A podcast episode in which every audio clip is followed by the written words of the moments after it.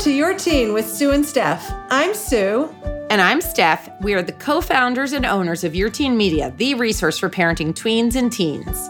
And today we are talking with Dr. Jill Grimes about what parents should do the summer between their child's senior year of high school and first year of college, or wherever their post high school ventures are taking them. But before we talk to her, we're going to talk about our experience with, I guess, our own selves, if we remember that summer, but also with our kids, because all of our kids have left for college. And I'm assuming that, you know, each one had a slightly different experience for you, Steph. I know I did. So, what's the one that stands out for you? Probably the one that stands out is the most recent one because it was last summer. So that's a little easier to remember. I think that one was more about trying to figure out the space of trying to give that one space as they were moving toward independence and not feeling like I wanted to protect as much as I could. And it was so different than the other two. One, the first one was so easy, and it's not in retrospect, it's because he was gone all summer. he was at sleepaway camp, and people kept saying, Oh, wait do you see that summer before? It's so hard. And I'm like, perfect. We'll just ship him away. So we didn't have him here. So he like kind of has to go out of the mix. But then the next one was definitely more like the first, right? Like trying to figure out how do you um, start to let them gain some independence while they're still in your house and you haven't experienced them being away. So it was hard. Like I remember him wanting to be with his friends and feeling like, uh, do we let the curfew go a little later? Do like, you know, responding to his, you know, I'm going to be gone in a month or, you know, I'm going to be gone in six weeks or whatever it was. It was really, it was hard. It was hard. I remember that summer, and I probably felt that way for each of my kids, even though history should have taught me not to feel this way. But I really wanted there to be bonding totally. moments that summer. Like I felt, I felt like I really did feel this separation happening. But I thought, like, can't I have a little bit? I don't have to have all of it, but can I have a little bit? Like, can we have something that we do regularly together? Or, you know, like maybe we have a lunch date once a week or something like that. Some of them humored me totally. more with the plan, but none of them actually did it with me. So I would say, like, how about, you know, you have four more weeks at home. How about every Tuesday we get lunch together? And they'd be like, okay, mom. totally. Okay, nice, mom. Sure, let's have let's have lunch together. And then it, if it was a Tuesday, they'd be like, oh, did I mention to you I have plans tomorrow? Can't have lunch with you. So, but I never learned because I did it with every single one of them, and I was hopeful every single time. Uh-huh. Less sad More realistic. Time. I would say that time did give me perspective. Well, it gave me perspective that that they weren't leaving for good, that they stayed in a relationship with me. Yeah, it's different, but it's not it's not it's just different. It's not like it's gone. It's just different.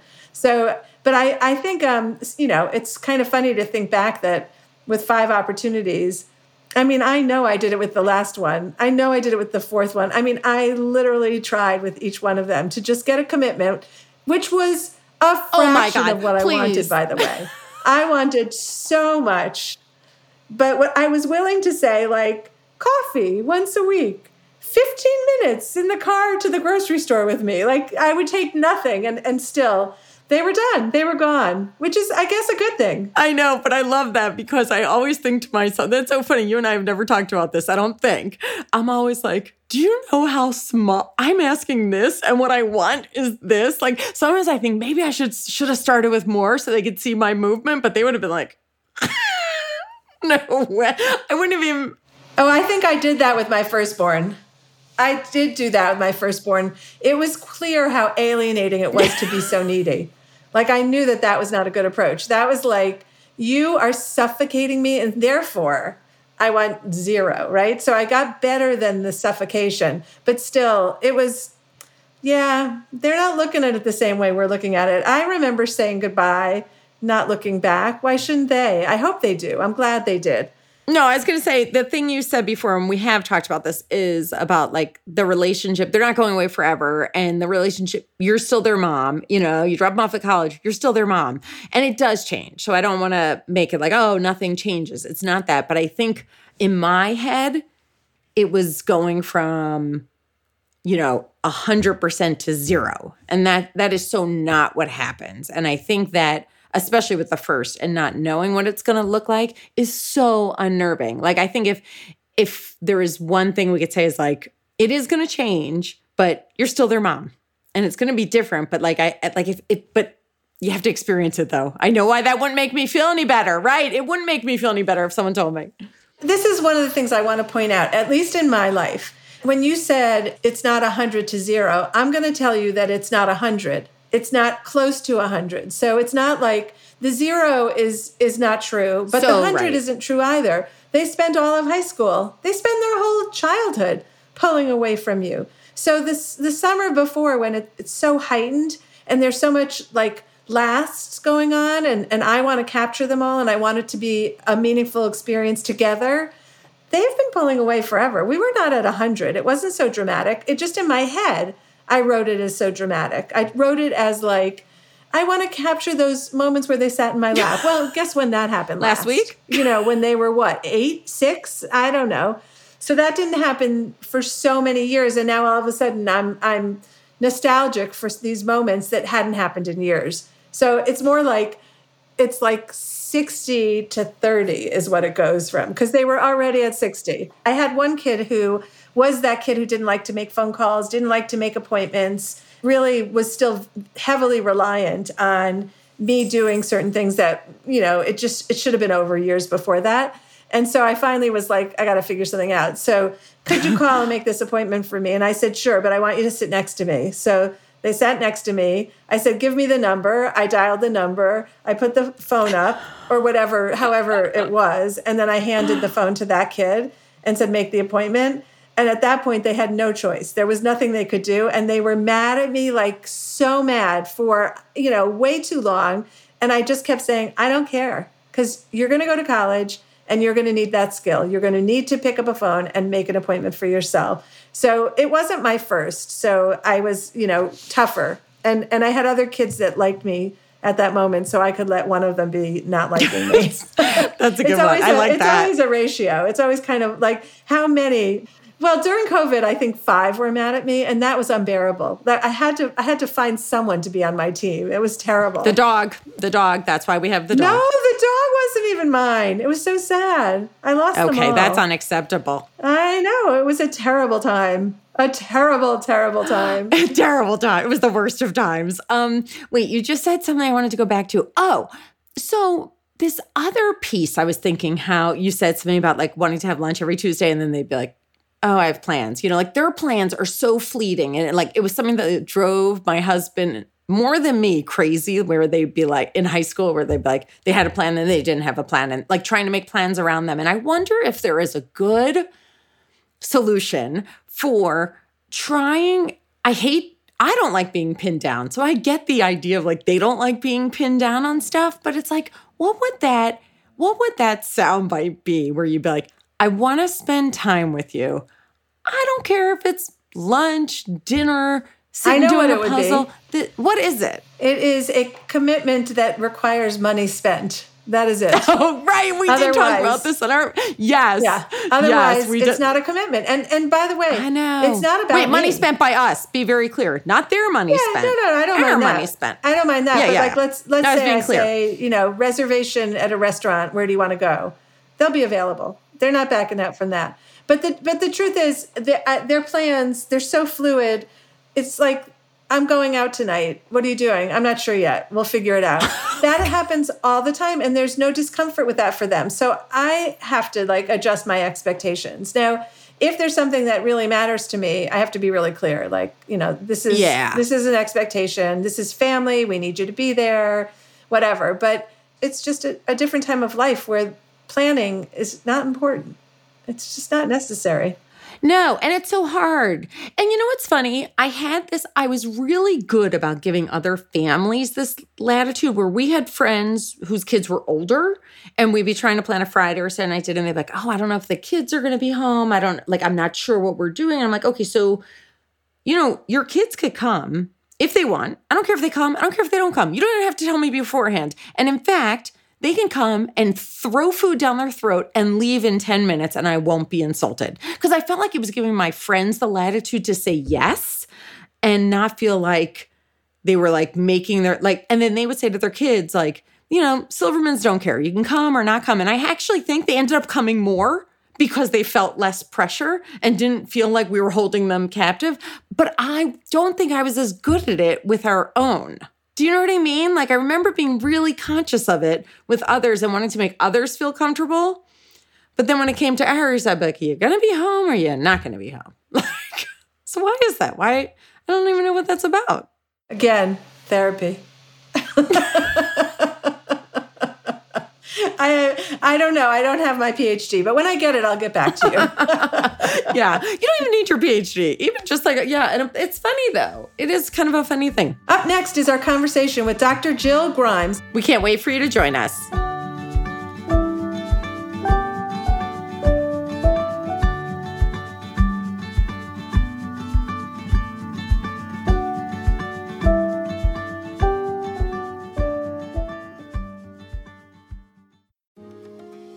My name is Cindy Burnett, and each week I interview at least two traditionally published authors on my podcast, Thoughts from a Page. We talk spoiler free about their books, so you can listen whether you have read the book or not. And then we delve into things that you most likely won't hear about anywhere else the importance of the cover design, why they included various aspects of the story, personal details about both the books and the authors' lives, and so much more. You can find the podcast on every major platform and learn more about it on my website, thoughtsfromapage.com. Thanks so much for checking it out.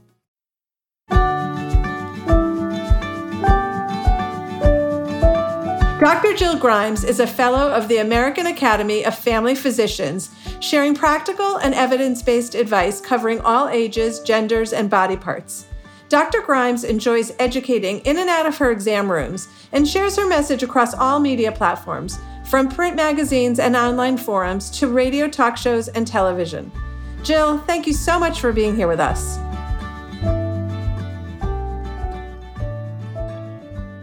You know so much about college freshmen and their transition from high school to freshman year, and we don't. We're like always left in the dust. You know, like the professionals know it, the teachers know it, the parents are like, what's happening here?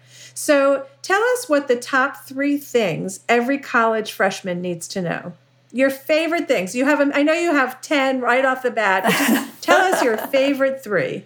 Number one, social media is not your friend the first semester. there is so much transition when they first arrive at college, and there's, the expectations are set so high that this is going to be what we always say, right? The best years of your life.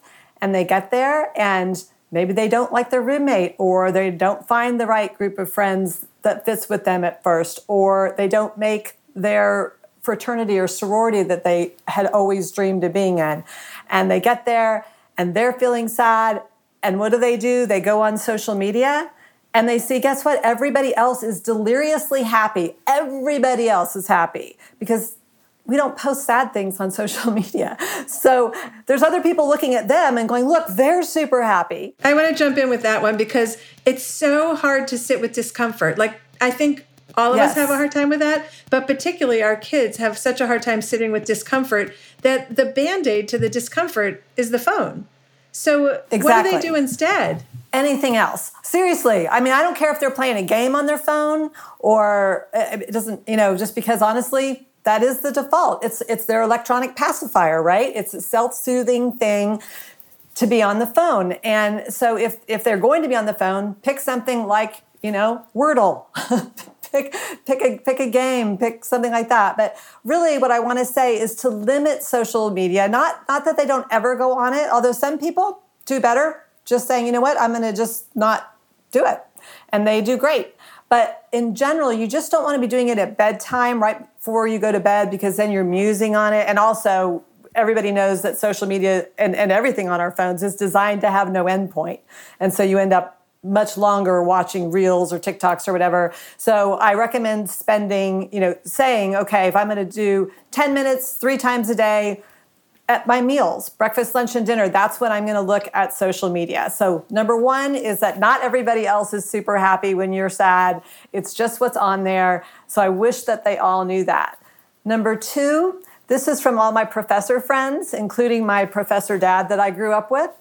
professors would be deliriously happy if all college students would commit to coming by in office hours in the first two weeks of each semester. This is true for freshmen, this is true for seniors.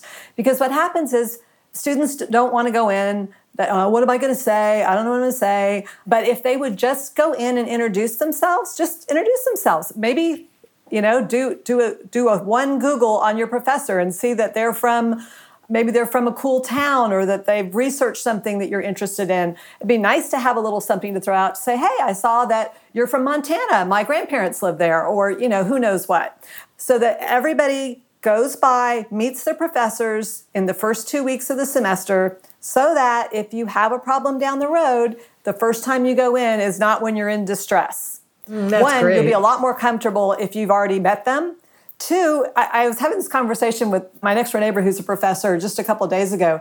And she said, You know, I hate to say it, but I'm sure that I have some inherent bias towards positively towards these students that come by. You know, like when I'm in the classroom, she's like, I've never really thought about it before, but you know, those are the ones I know. So that's who I'm making a little more eye contact with. And, you know, and so it ends up being a better learning experience all around.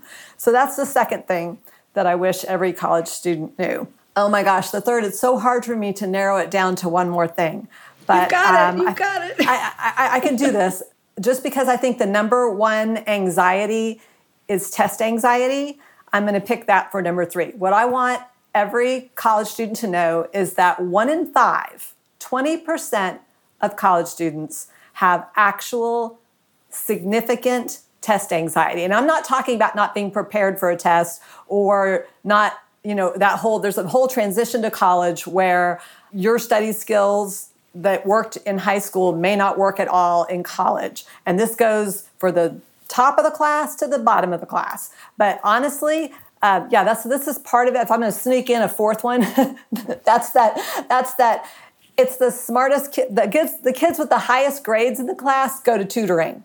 Okay? Tutoring is not for, it is for people who are struggling, but it's not just for them. And the people who use it the most are the people who do the best in college. So that I'm sneaking that one in there. But I just want people to understand that test anxiety, where you are prepared, you sit down, you're taking your test, you're on number three, and all of a sudden you hit one you don't know, and you get basically kind of a panic attack. You get shaky, your mouth may go dry, your heart's racing and you might get a headache or feel nauseous and your brain goes blank.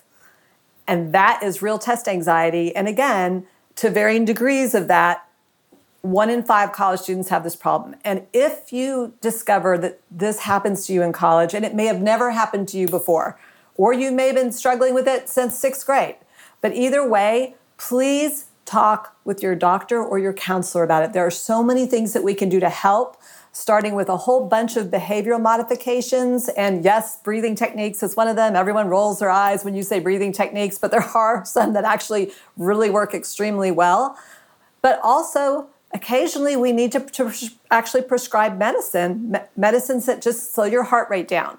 They don't, they're not addictive, they don't make you sleepy, they don't do anything else. We're literally using them. They're a blood pressure medicine that we use at baby doses that just slow your heart rate down. And what happens is when your heart rate is calm and you're not shaky, your brain's like, well, huh, if I'm not having those physical symptoms of anxiety, I guess I'm not that anxious. And then it helps you clear your, clear that anxiety.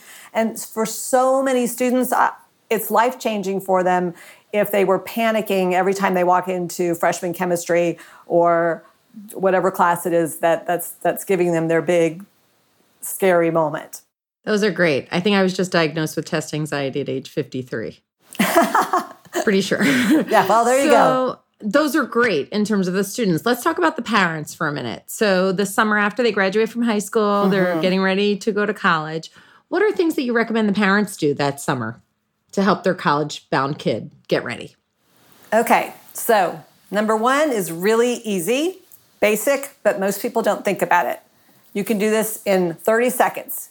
Take your phone, take your health insurance card, your kid on their phone takes a picture front and back of the health insurance card and favorites it in their photos. And then, same thing, take a picture of those pesky immunization records when you track them down, because inevitably they're going to fall and you know step on a nail or just get a get a burn or something where we need to know when their last tetanus shot was. And most college students are kind of due for a tetanus booster. So they need to know when that was. So number one is that just just have those critical pieces of you know they're your ticket into the doctor's office have those in the phone so that you're not relying on having to get a hold of a parent and having them text it to you and so that's number one Number two is pretty similar to that. It's the whole doctor experience. As parents, who fills out all the forms every time you go to the doctor, right? Or dentist, uh, dermatologist, ophthalmologist, optometrist, wherever you're going, you know, there's that huge, you know, you get handed the clipboard with all the consents and then the insurance forms, how to fill it out. It, we've done it so many times that we can do it but our kids usually have not had that opportunity. And if the first time that they're struggling to fill one of those out is when they've got 103 fever and chills, or they're throwing up, or they've just been in a significant bike accident and they're, you know, they've got a cut and they're in pain, or they've broken an arm, and then they have to fill these out, they melt down. You know, they hold it together until they hit that and then then they're panicked and if they can't get a hold of you because you're at work or whatever it's twice as bad so just have them schedule an appointment, actually let them do the scheduling for whatever it is. Again, orthodontist, you know, you have to take those retainers with you to, to uh, college so that you put them in every once in a while so that that beautiful orthodontia that you did with the braces, that all still works. So have them schedule a dentist appointment, orthodontist, ophthalmologist, optometrist, family medicine doctor to get their to make sure that their immunizations are up to date, have them schedule it, go with them, sit next to them, or at least be ready on your phone, have them drive themselves, whatever you want to do, and have them fill out that form. Okay, so they need to make the phone call and they need to fill out the form. Yes. And so those those are very like practical tips. If they are needing particular doctors, mental health, physical, how do we transition that to college? Like, what's, I mean, you don't want to send your kid off without the support they were getting at home, right? Right. So there's sort of three different answers to that. Number one, now with telehealth and, and, rules are changing right now so we're not sure. Doctors definitely would like we'd all like to keep the ability to have telehealth and have it cross state lines but that that doesn't work everywhere. So you can't count on that but one talk to your doctors and therapists um, and find out can you do telehealth while they're in another state or maybe they're just in another city and it's not a big deal. As long as they're in the same state a lot of doctors are comfortable with that and therapists but crossing state lines may or may not be possible. The second thing is it really depends on the school that they're going to. If they're going to a big school like let's say the university of texas that has a huge health center with multidisciplines everything from sports medicine to psychiatry women's health all the different things then they're probably going to be okay just when they get on campus to early before they're sick, make an appointment with in one of the general medicine clinics and just go in and establish with the doctor there and that doctor will be able to take over prescribing and most of their medications. Now, ADD meds, so attention deficit disorder medications are a definite carve out. There's a few school, I would say it's the minority of universities that I'm aware of at least that their college health center that there are doctors there that will prescribe those medications. Part of that's because there's abuse, part you know there's a lot of different reasons for it. It's a controlled substance. So with that, talk with your doctor who's prescribing it now and then you may need to just or your actually your student should reach out to the health center of the school that they're going to and just ask, "Do y'all prescribe this?" And you'll get an answer. And if the answer is no, I would bet that they'll say, however, here's a list of five neurologists or family physicians or internists in our community that do feel comfortable with prescribing these medications, and you can try and set up an appointment with them. So that's a great question. Same thing with um, having them pick up a prescription at a pharmacy. A lot of times they get very nervous because they, they've just never had to do that before and so it's good to have them go through the process even if it's just an you know an allergy med or I mean, most of those are over the counter now, so that's probably a poor example. But there's many routine medications that young people take. Their asthma medications, inhalers, and whatnot. Have them do a refill and they're relieved to know that a lot of refills are you don't even have to talk to a human being. You just you know you go on to walgreens and you know you, you press in the code. But they need that they need to have done that once so that they're comfortable with it. It's also nice to have if you have a pharmacy that is like walgreens or cvs that's everywhere because they can transfer the prescriptions for you much easier. What should we be clear to tell our kids in preparation like roommates. You know, a lot of these kids have had their own rooms. Now all of a sudden they have a roommate. You know, we know that there's a lot of ups and downs in college. What, you know, what what should we be telling our kids as we're getting them ready? There's several different directions we can go with this. Starting with the roommates is they can't go in with the expectation that their roommate is going to be their best friend.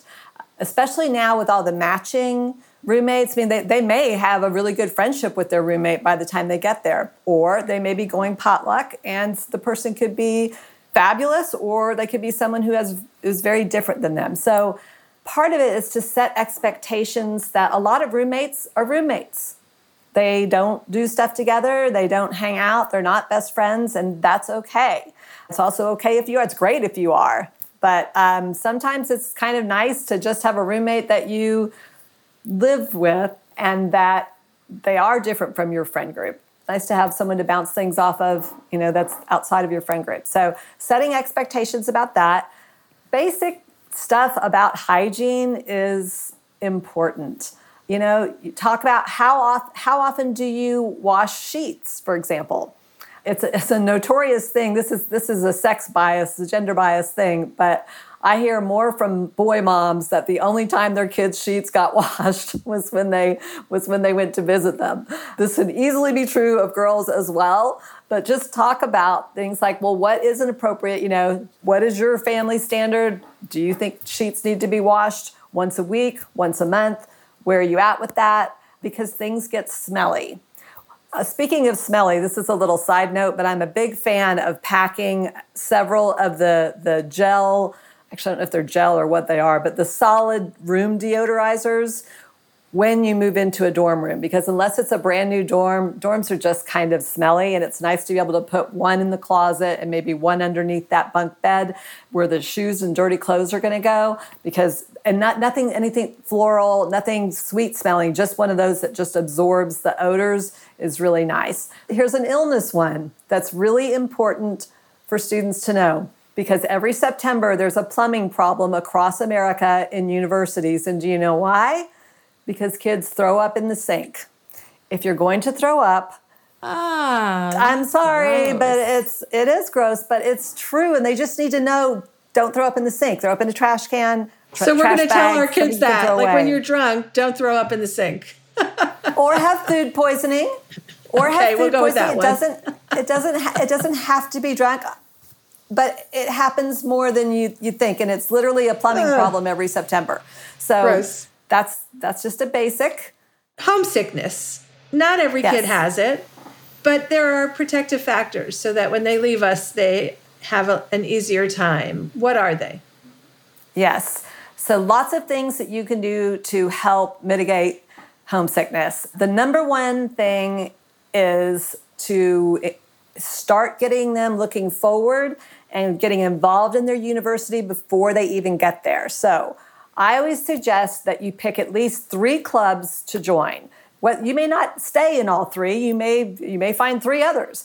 But bef- this summer, you know, go on the website of your college and look up all the clubs. You will be honestly, you'll be flabbergasted how many clubs are. There's everything from Harry Potter Quidditch clubs to juggling clubs and circus clubs to food restaurant ones where they go and they try a different restaurant every week or make a recipe together. So I usually say pick something like one thing that's maybe service because we know that volunteering and helping others is definitely something that helps with homesickness. When you're actively helping others, it helps you be less self focused. So one maybe one service club, one totally frivolous fun club, whatever your passion is. And then if they like sports, it's always nice to have an intramural club and it can it can be and it doesn't have to be fiercely competitive or it can be. If you've got a high school athlete who is not who's going to a D1 school and they were just not they couldn't be a D1 athlete, boy, make sure that they are hooked into the intramurals. Encourage them to look into that and see what all different intramurals that they can join. Is it a dorm thing? Is it just a club sport? Because they are going to miss that. They're going to miss the camaraderie. They're going to miss the routine of it. So the more that they can get involved, the less homesickness there is. So that's one thing. Is there going to be a difference now for these kids post COVID? Do you think that it's going to change for them and be a little harder or easier? You know, I think it's going to be both. I think for some kids who have just been chomping at the bit to get out of the house, it will be easier.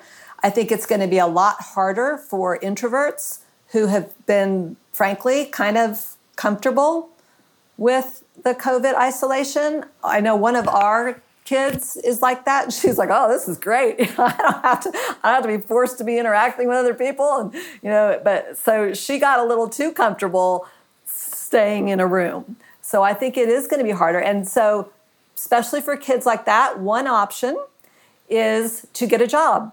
And that may seem like, wait, no, my kid's going to college. That is their job. Well, there's a lot of on campus jobs that you can do for three, six hours a week is full time for on campus jobs in most universities. So I'm not talking about getting a 40 hour work week. I'm talking about three hours a week or six hours a week. And a lot of these jobs, it's like sitting somewhere at the front of a dorm or the front of a building, you're a receptionist, and you literally can sit there and do your homework.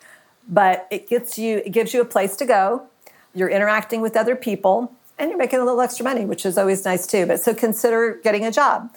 Look at dorm leadership. A lot of people overlook a position in a dorm. You know, there's always a dorm council if they're living in a dorm. A lot of those go unfilled freshman year because freshmen don't they're like, oh, I don't, I don't want to be involved in my dorm. I'm going to be involved in my Greek system, or I'm going to be involved in choir or dance, or, or I'm just going to do school. And they just don't think about it. So look for some different opportunities like that where you're going to have scheduled meetings. You're going to kind of be forced to be involved. Those, those are good things to help prevent homesickness.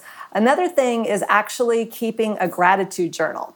And people are going to be more or less receptive to this there's different ways to do it. One way is just to have, you know, a spiral notebook, old school, and once a day, either first thing in the morning or last, you know, last thing at night, usually works for most people. You write down one thing that you're grateful for from the day before or, you know, from that day if you do it at night.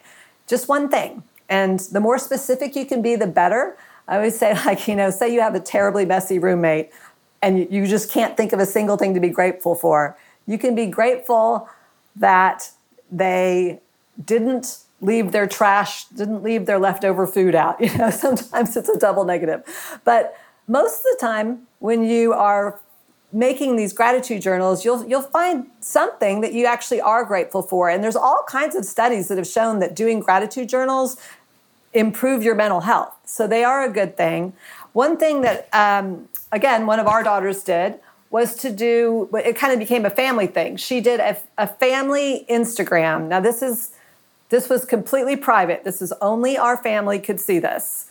You don't do this for likes. It's not a public thing. It, it was just easier for her rather than writing something down to just snap a picture of something each day and then she would write literally you know five words of something she was grateful for.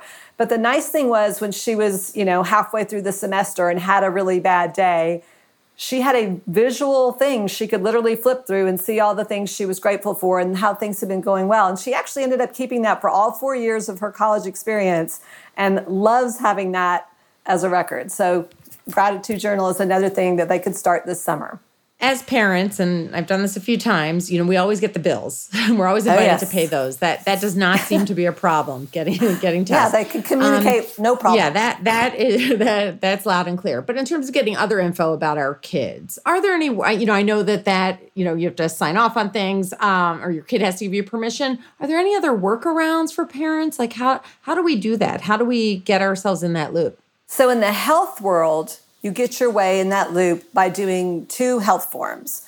One is the HIPAA release form, and it's really nice to have that done ahead of time and for you to have a copy of it on your computer, as well as uh, mainly as long as you have it, because you can always send it to your kid's phone.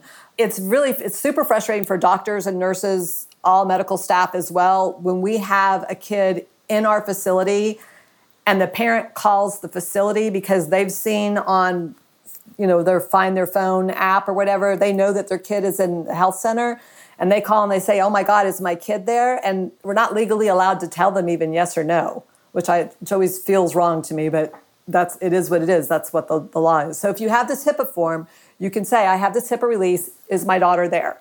and send it, and then then they can say yes or no. So that's a form that can help. You also can do a medical power of attorney or a health power of attorney so that if your kid were, heaven forbid, unconscious in a hospital, that there would be no question. You would have the HIPAA release, you would have the power of attorney to, to make decisions, and there could be quick and easy communication. I mean, we're always going to go, as physicians, we're always going to go, you know, with, with parents first for a minor. But let me just tell you, having those forms speeds it up and if I'm allowed to say, I, I used personally for me, I used Mama Bear legal forms. I thought they were great. I thought they were well worth the money to save me the time. You can find these forms for free online, the um, the HIPAA form especially, but that's where I got mine. Okay, so this one's a rough one for me because we talk about risky behavior, particularly alcohol and drug abuse and use. And I've been on college campuses. I have five kids who've been in college and i don't believe anything we're saying is is really working based on what i'm seeing when i'm there visiting them.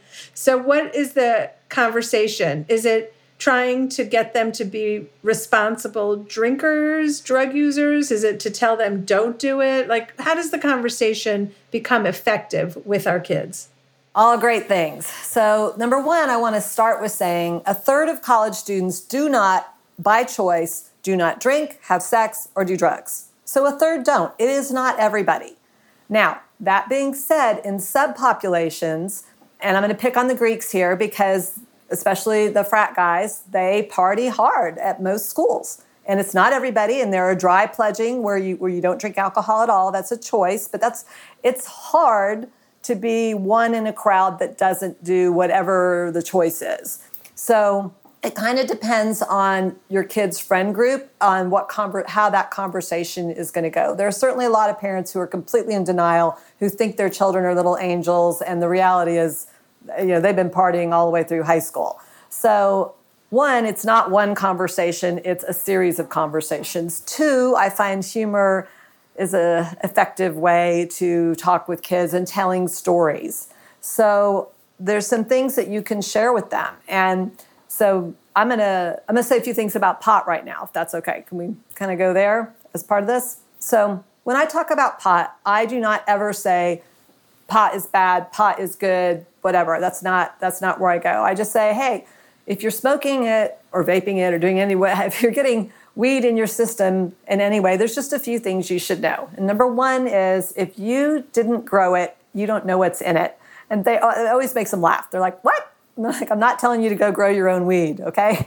What I'm saying is that drug dealers who in states where it is not legal are all illegal drug dealers, right? By the nature of it. If you don't have legal dispensaries, any pot that you're going to get, for example, in the state of Texas is from illegal drug dealers. If you didn't grow it, you don't know what's in it. So that's one thing I say. Second thing is about edibles.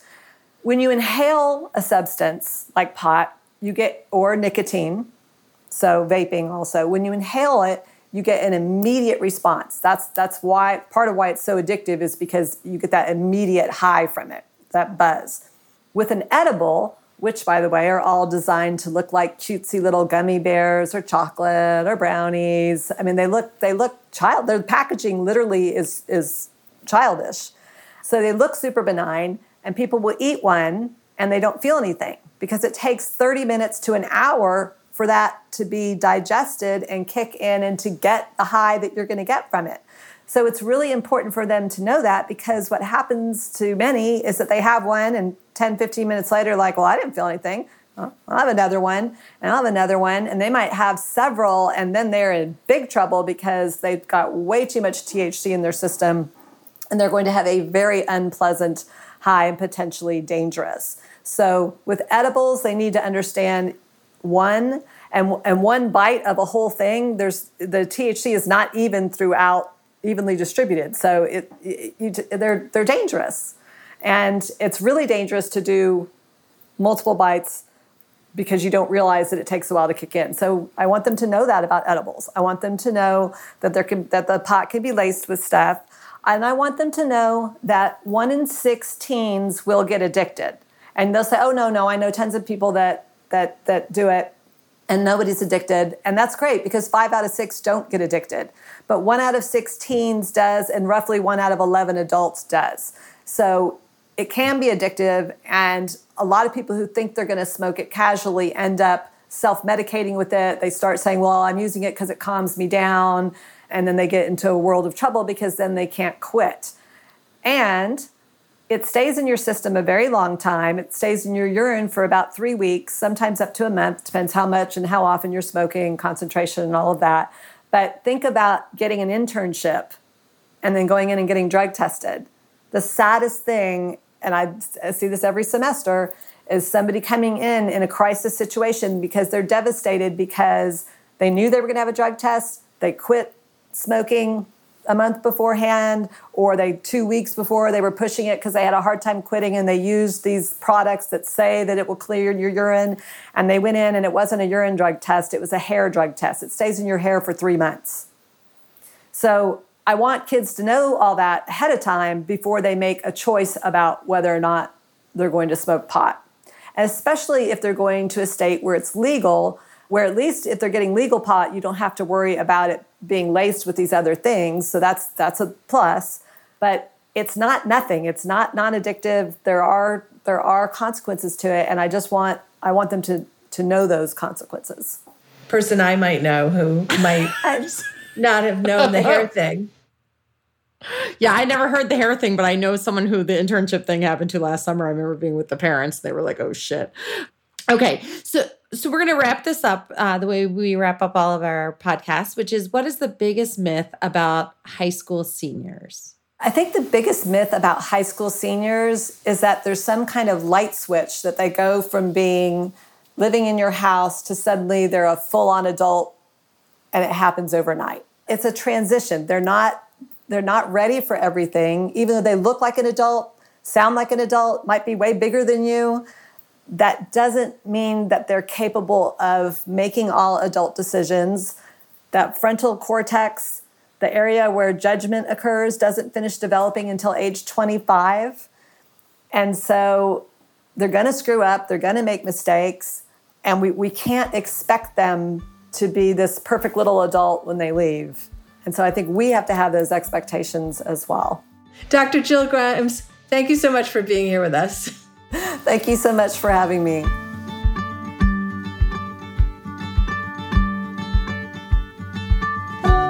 If you're interested in getting a free copy of Dr. Jill Grimes' book, The Ultimate College Student Health Handbook, send an email to editor at yourteenmag.com and you'll be entered into a raffle editor, E D I T O R, at yourteenmag.com.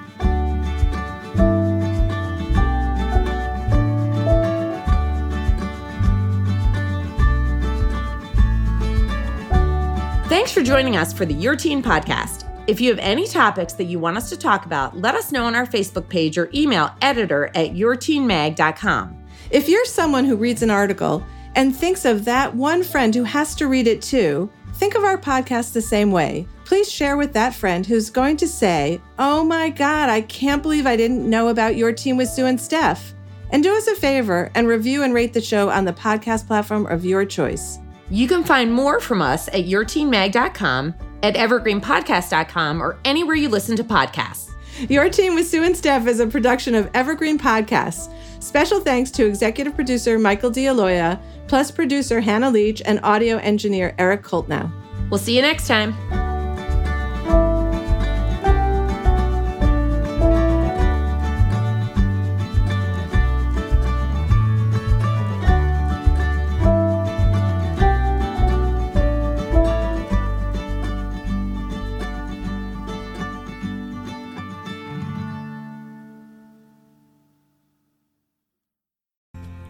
Questions, we've got answers. Business leadership, ownership, and sales can be challenging. Tune into the Accelerate Your Business Growth podcast to learn from the world's experts. Join me, your host, Diane Helbig, as I chat with people who have expertise in various areas of business. You'll enjoy the lively conversations that are focused on providing you with the ideas, tips, and suggestions you need to realize greater success. Get what you need for your business when you need it from the people who have the answers. Accelerate Your Business Growth is part of the Evergreen Podcast Network and is available on Apple, Spotify, or wherever you listen to your favorite podcast.